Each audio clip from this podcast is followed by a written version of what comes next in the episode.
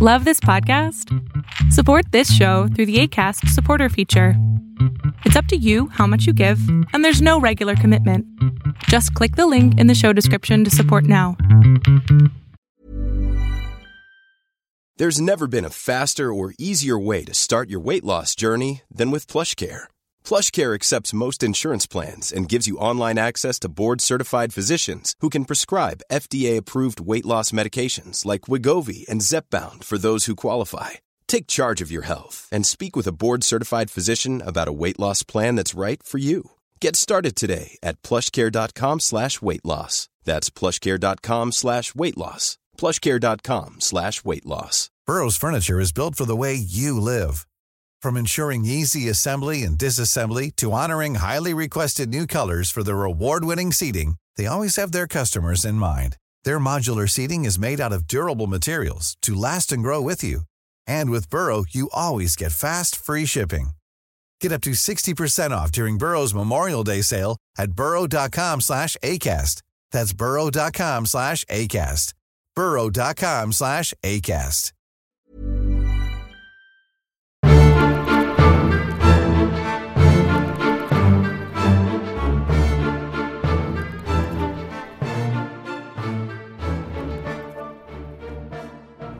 Good morning, good afternoon, and good evening, Undying Light listeners. This is your host, Alex, and we are back at it once again with another new episode in our Sacrament series.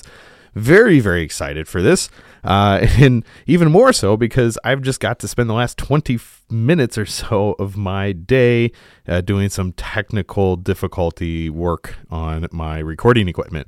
Uh, so I hope all the kinks are worked out for this show because I'm very excited to uh, bring you new and fresh content.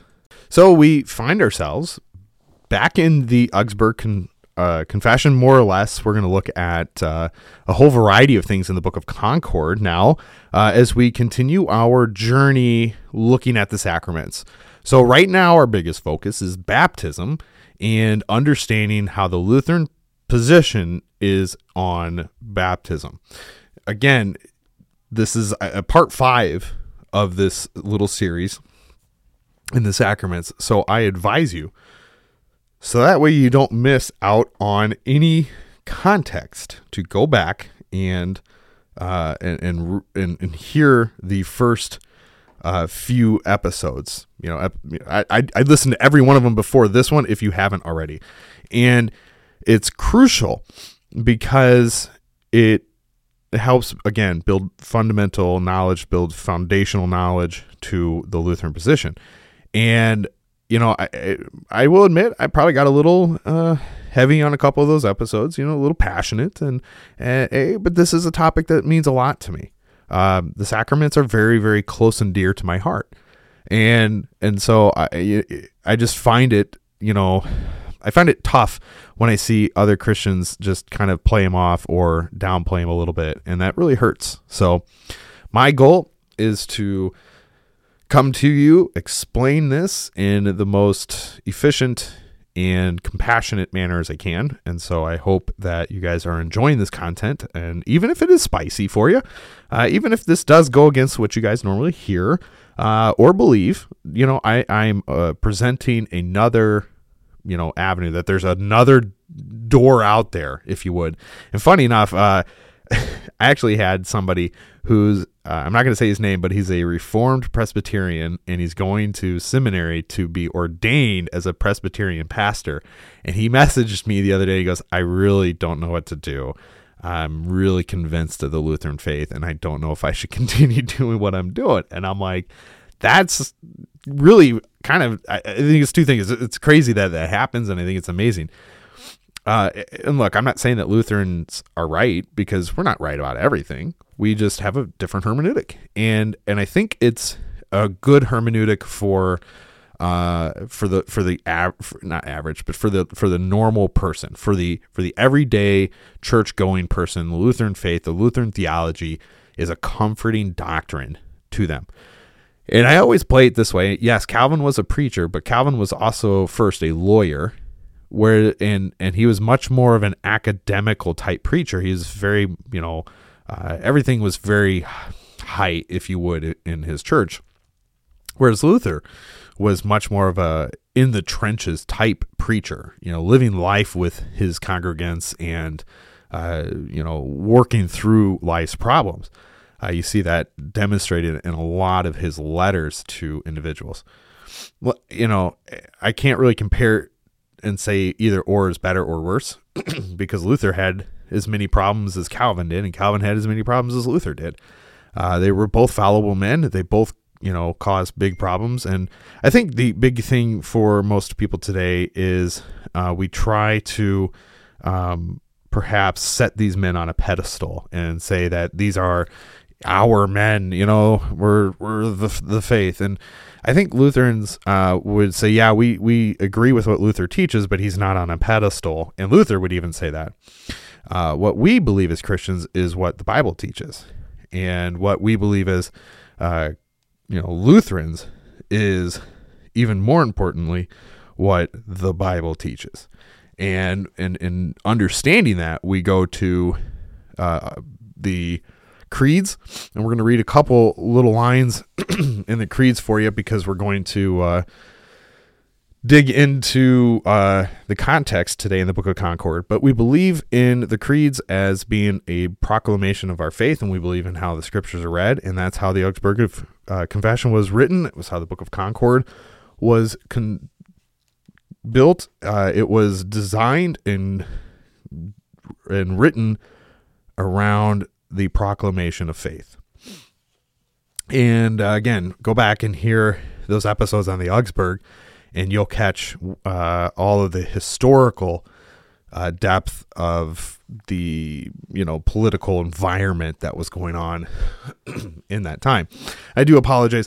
I am again getting over another head cold. I don't know what's going on out here in Iowa, but uh, I, my wife and I and my kids have been just kicked in the butt these last few weeks, and uh, I'm on the back end now of a of this weird head cold. So I got still some grogginess going on in my throat. So I'm going to try to keep the throat clearing to a minimum, and if I have to uh, hack a lung out here on the floor, I'll uh, make sure to mute the mic for that.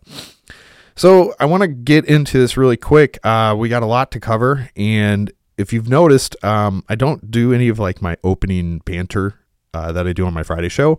Uh, I don't do any, you know, uh, come join us on Patreon and check out logos and buy my shirts type thing. Uh, I don't do any of that on this show. I, I, don't know if you've ever made that connection, but I don't. Uh, Tuesdays are strictly doctrinal, uh, a little bit of heads up on things coming up, and that's it. I don't want to get into anything else. Friday is kind of my bantery type show. So, Nicene Creed. Nick has done a great job walking from Christ as a Cure. Done a great job walking through uh, the history and the context of the Nicene Creed.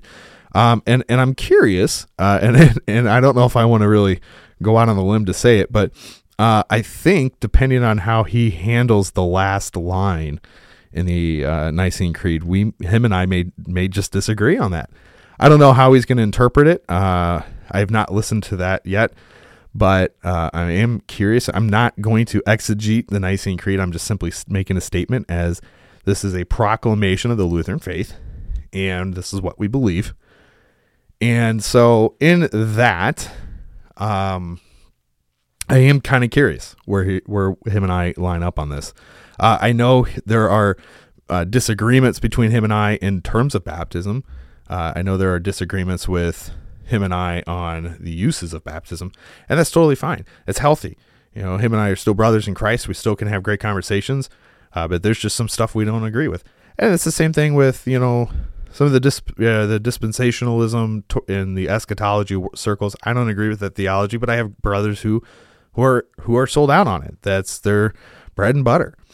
Uh, so disagreements are fine as long as it doesn't remove the fundamental truth of Scripture and whatever mode of baptism you believe in. Um, again, I I'm one staunchly of it it, it being a sacrament, and I made that very clear in the first episode. Uh, and I believe that it is a means by which God conveys grace to us through His Word and an element. So the Nicene Creed uh, makes this closing statement. and says, I acknowledge one baptism for the remission of sins, and I look for the resurrection of the dead and the life of the age to come. Amen.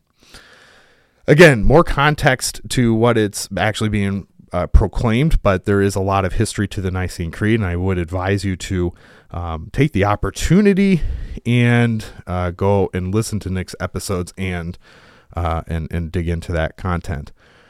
Um, here we go into uh, Article Nine. This is baptism. This is uh, we're just reading the Augsburg Confession right now. We're going to move into further stuff uh, today, depending on how we uh, how time kind of moves for us. Uh, I would like to get through a few of these passages, um, if we can uh, get through uh, through the apology. We'll see. I don't, I don't know how many lines I have in that, how many statements there are, but this is there's only three in in the confession. So this is what the uh, Augsburg Confession states, Article 9. It is taught among us that baptism is necessary and that grace is offered through it. Children too should be baptized, for in baptism they are committed to God and become acceptable to Him. On this account, the Anabaptists who teach in, that infant baptism is not right are rejected. I think we might have covered this when we went through the confession uh, on in the previous series, but we uh, obviously did not take the opportunity to dig into it. So um, there's a lot that is built into this construct. Oh yeah, we'll be able to move through uh, the apology and maybe even get into Luther's catechism here. Um, and, and before we get into the apology, I, I do want to kind of preference this a little bit. Um, my goal is to I'm not going to be able to fully exhaust, but I want to really address all of the questions that people may have around baptism from the Lutheran perspective.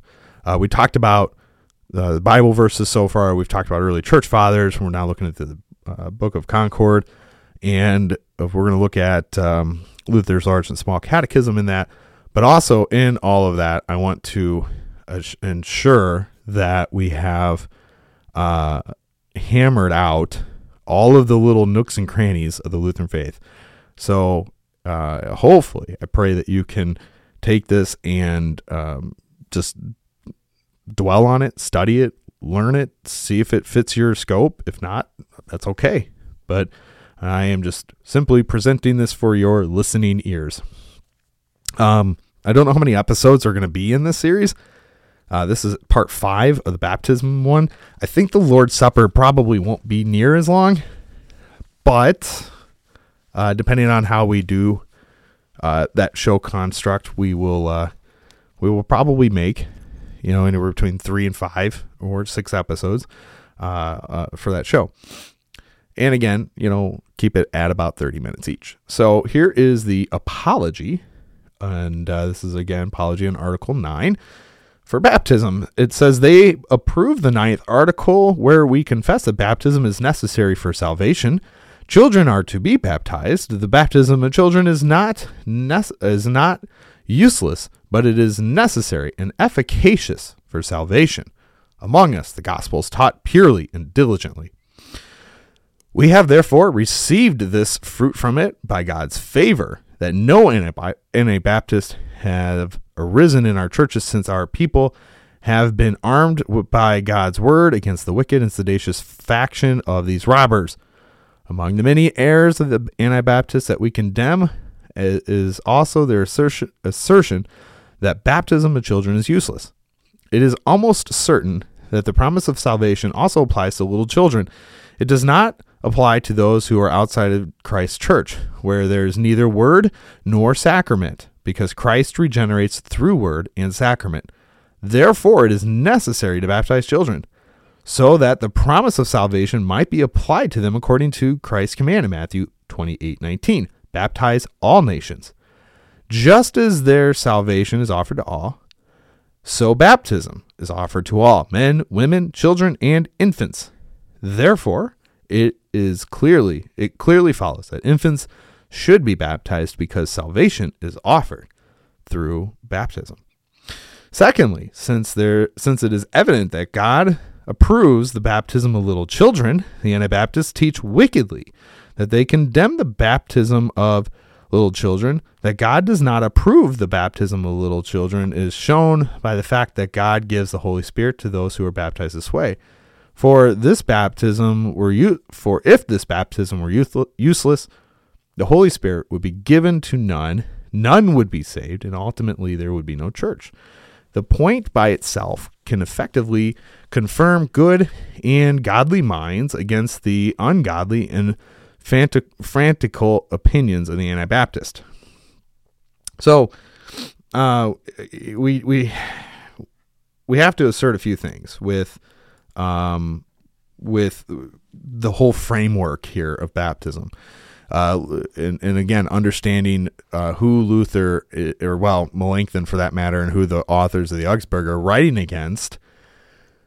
Um, there were many people who obviously opposed the Lutheran faith uh, outside of the Roman Catholics. Uh, there were, you know, even these kind of divisions of the Anabaptist already sprouting uh, in this time period, and so that's why they see all throughout the confession the the condemning of their uh, their faith, and more so condemning of their actions towards re- the the Anabaptist rejection of how the Lutherans felt.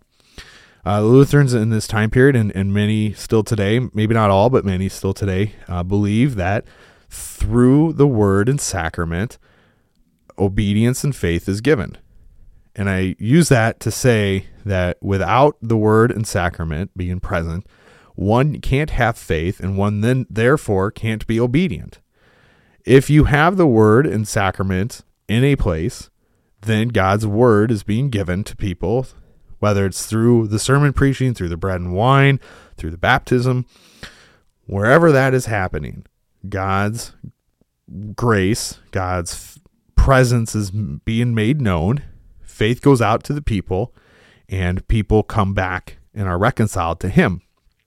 And so it's a beautiful truth. And, and I think, you know, one of the things that people like to argue with this is that uh, baptism is merely an ordinance and they would say that it's just merely a means by which we are to be obedient to God, and then we should make a proclamation of our faith and demonstrate to God that we know what we're talking about. That's not how it works. Jesus didn't go to Matthew or any of the other apostles when he was out calling them and say, Can you tell me what your faith is before you, you follow me? No.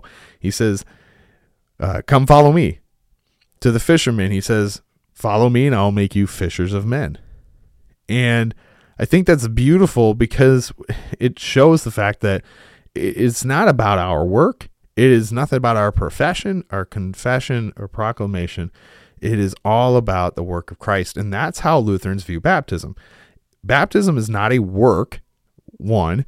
Two, it's not anything man does. And three, it is all solely by God's work. It is all done by Him through His Word, entering the water and covering the person being baptized. So we're going to jump into the Smalcald articles. Uh, and then, if we have time today, we're going to look at Luther's large and small uh, catechism and see where we stand with that. So, baptism here in the called articles, this is what Luther wrote. Uh, this is kind of his little bit of a confession, if you would. He says here, baptism is nothing else than the word of God in water, commanded by the institution of Christ, or as Paul says, the washing of water with the word. Or again, as Augustine puts it, the word is added to the element and it becomes a sacrament. Therefore, we do not agree with Thomas and the uh, Dominicans who forgot the word, God's institution, and say that God has joined to the water in a spiritual power though the water washes away sin. Nor do we agree with uh, Scotus and the Franciscans who teach that baptism washes away sin through the assistance of the divine will, as if the washing takes place only through God's will and not at all through the word and power, uh, through the word and the water. As for infant baptism, we hold that children should be baptized they too are included in the promise of redemption which Christ has made. The church should administer baptism to them. This is Luther's position, and this was not controversial in this time period. Uh, more more people than not held to infant baptism, and and it wasn't really until even shortly after this that we started to see a bigger split in the church where uh, children were essentially denied baptism until they can make a proclamation of faith, and and that's kind of prevalent now with these big non-denominational churches. They won't baptize infants; they'll only baptize if you can, you know, say you're giving your life to Jesus type thing, which again goes against what Scripture really teaches us. Um, and I think maybe once we get through all of this stuff, what we'll do is we'll go back and look at those verses uh, of scripture again, and we'll pull out some examples and we'll dig into that context a little bit deeper and and and really affirm and illustrate our position on how we see scripture teaching baptism because matthew 28 is often one that uh, people like to uh, take and, and manipulate if you would and uh, they try to say well you can't baptize somebody until you make them disciple well that's not kind of it's not really the right order. Uh, Jesus says, Go to make disciples, and you do this by baptizing and teaching them. You, the baptismal and teaching have to be put together in order to make a disciple. And so when you baptize somebody, you're already taking that first step in, in, in welcoming them into the Christian faith and welcoming them into the Christian life. Then you teach them, in, in other cases, as Luther and many others would in, kind of interpret this, we catechize them. We take them through the very basic fundamental teachings of the Christian faith. So they've been baptized, they are now taught, they are now disciples. That is the equation A plus B equals C. It's very easy, but I think a lot of people like to uh, make it B plus C and they say, eh, uh, we'll get rid of A. Because they, I think people just struggle sometimes with the whole premise of baptism. And I think some people even will go to such an extreme, and I'm I'm just kind of throwing this out there, uh, you know, whether or not it, it, it is truly real or not. But I think there are some people who go to the extreme to say that baptism just doesn't do anything, and so it, it's just a mere piece of ordinance, if you would. It's just something that we, uh, you know, we don't have to necessarily uh, agree upon if we don't want to.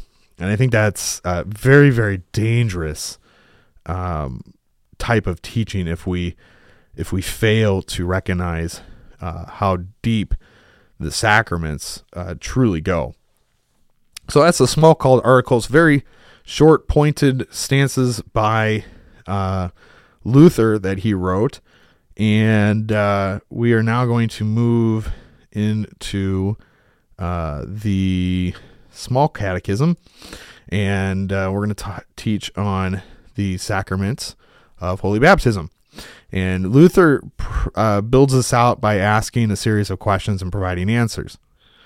This is the construct that I teach my my catechism students, my confirmands, and I walk them through. You know, in the small catechism, Ten Commandments, the Creed, the Apostles' Creed, and the Lord's Prayer, and then we talk about the sacrament of holy baptism.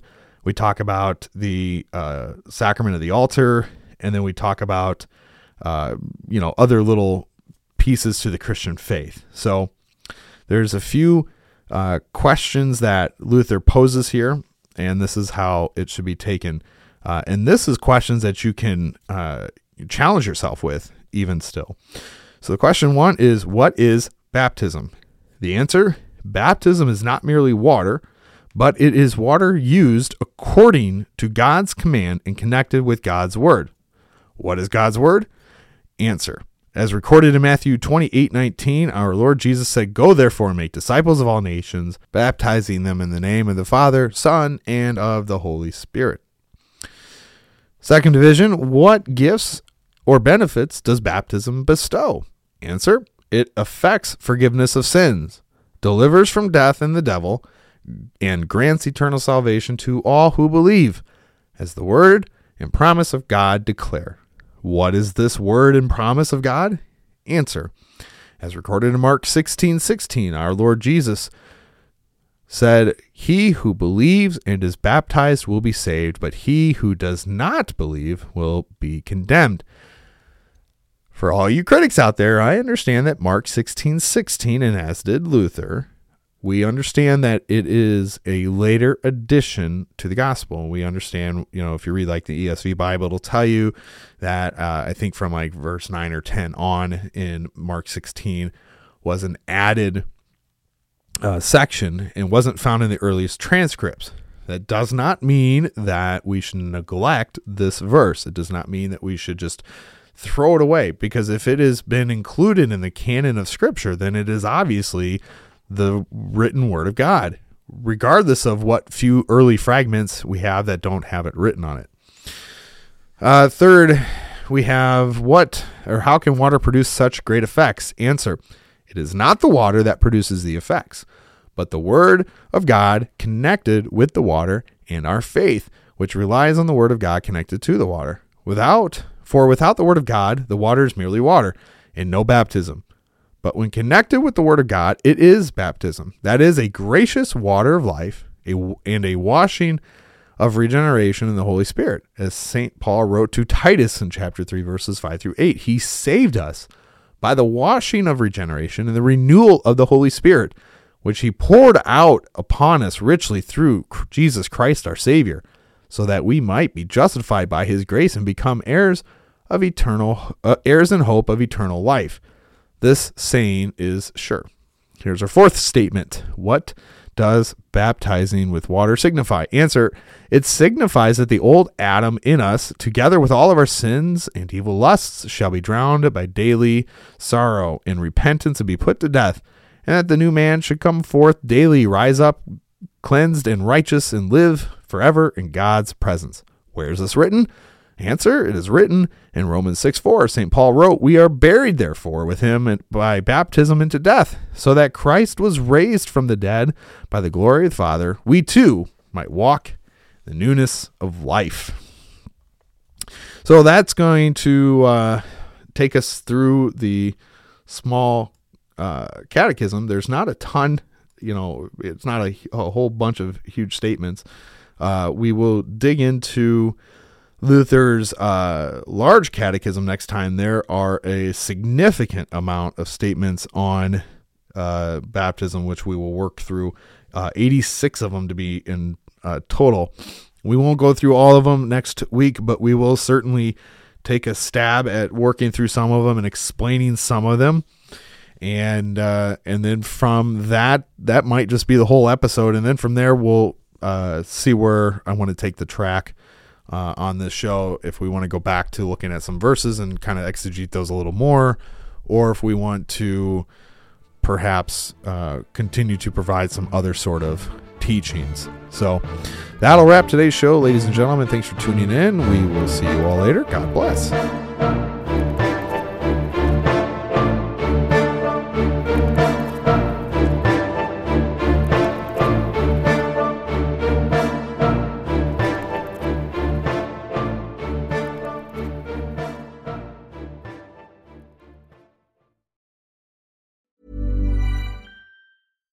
Deserves the best, and there's no better place to shop for Mother's Day than Whole Foods Market. They're your destination for unbeatable savings, from premium gifts to show-stopping flowers and irresistible desserts. Start by saving 33% with Prime on all body care and candles. Then get a 15-stem bunch of tulips for just $9.99 each with Prime. Round out Mom's menu with festive rosé, irresistible berry chantilly cake, and more special treats. Come celebrate Mother's Day at Whole Foods Market.